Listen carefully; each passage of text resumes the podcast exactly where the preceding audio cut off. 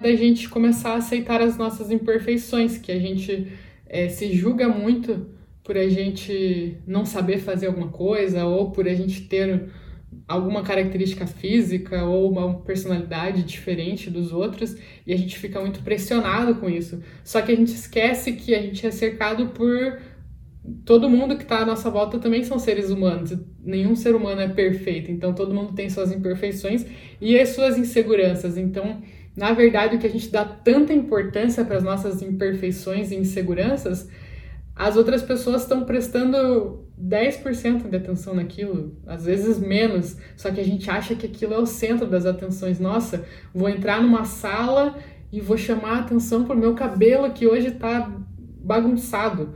Só que você pode entrar na sala e ninguém nem perceber, porque tá todo mundo tão preocupado com o seu mundinho, com as suas inseguranças, com as suas imperfeições, e você acha que aquilo vai ser o centro das atenções. Então a gente fica muito focado com as nossas imperfeições, achando que todo mundo vai estar tá focando naquilo também, e aí a gente deixa de curtir, de viver, de apreciar, de enxergar. Até uma frase que, que no curso que eu fiz, que ele falou assim, que a gente começar a enxergar as nossas imperfeições não como defeitos, mas como oportunidades de melhoria.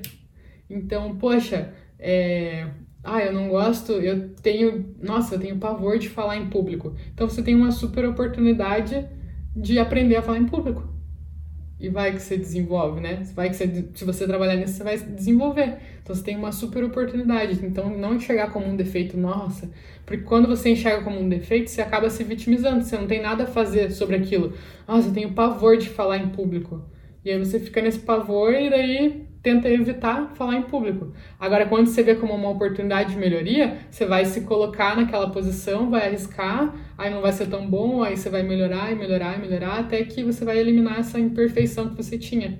Só que você teve que primeiro aceitar ela, que você tem essa imperfeição, aí depois ver que você pode melhorar para resolver ela. Só que se você não aceitar, se você só ignorar, aí você vai viver a vida inteira com ela.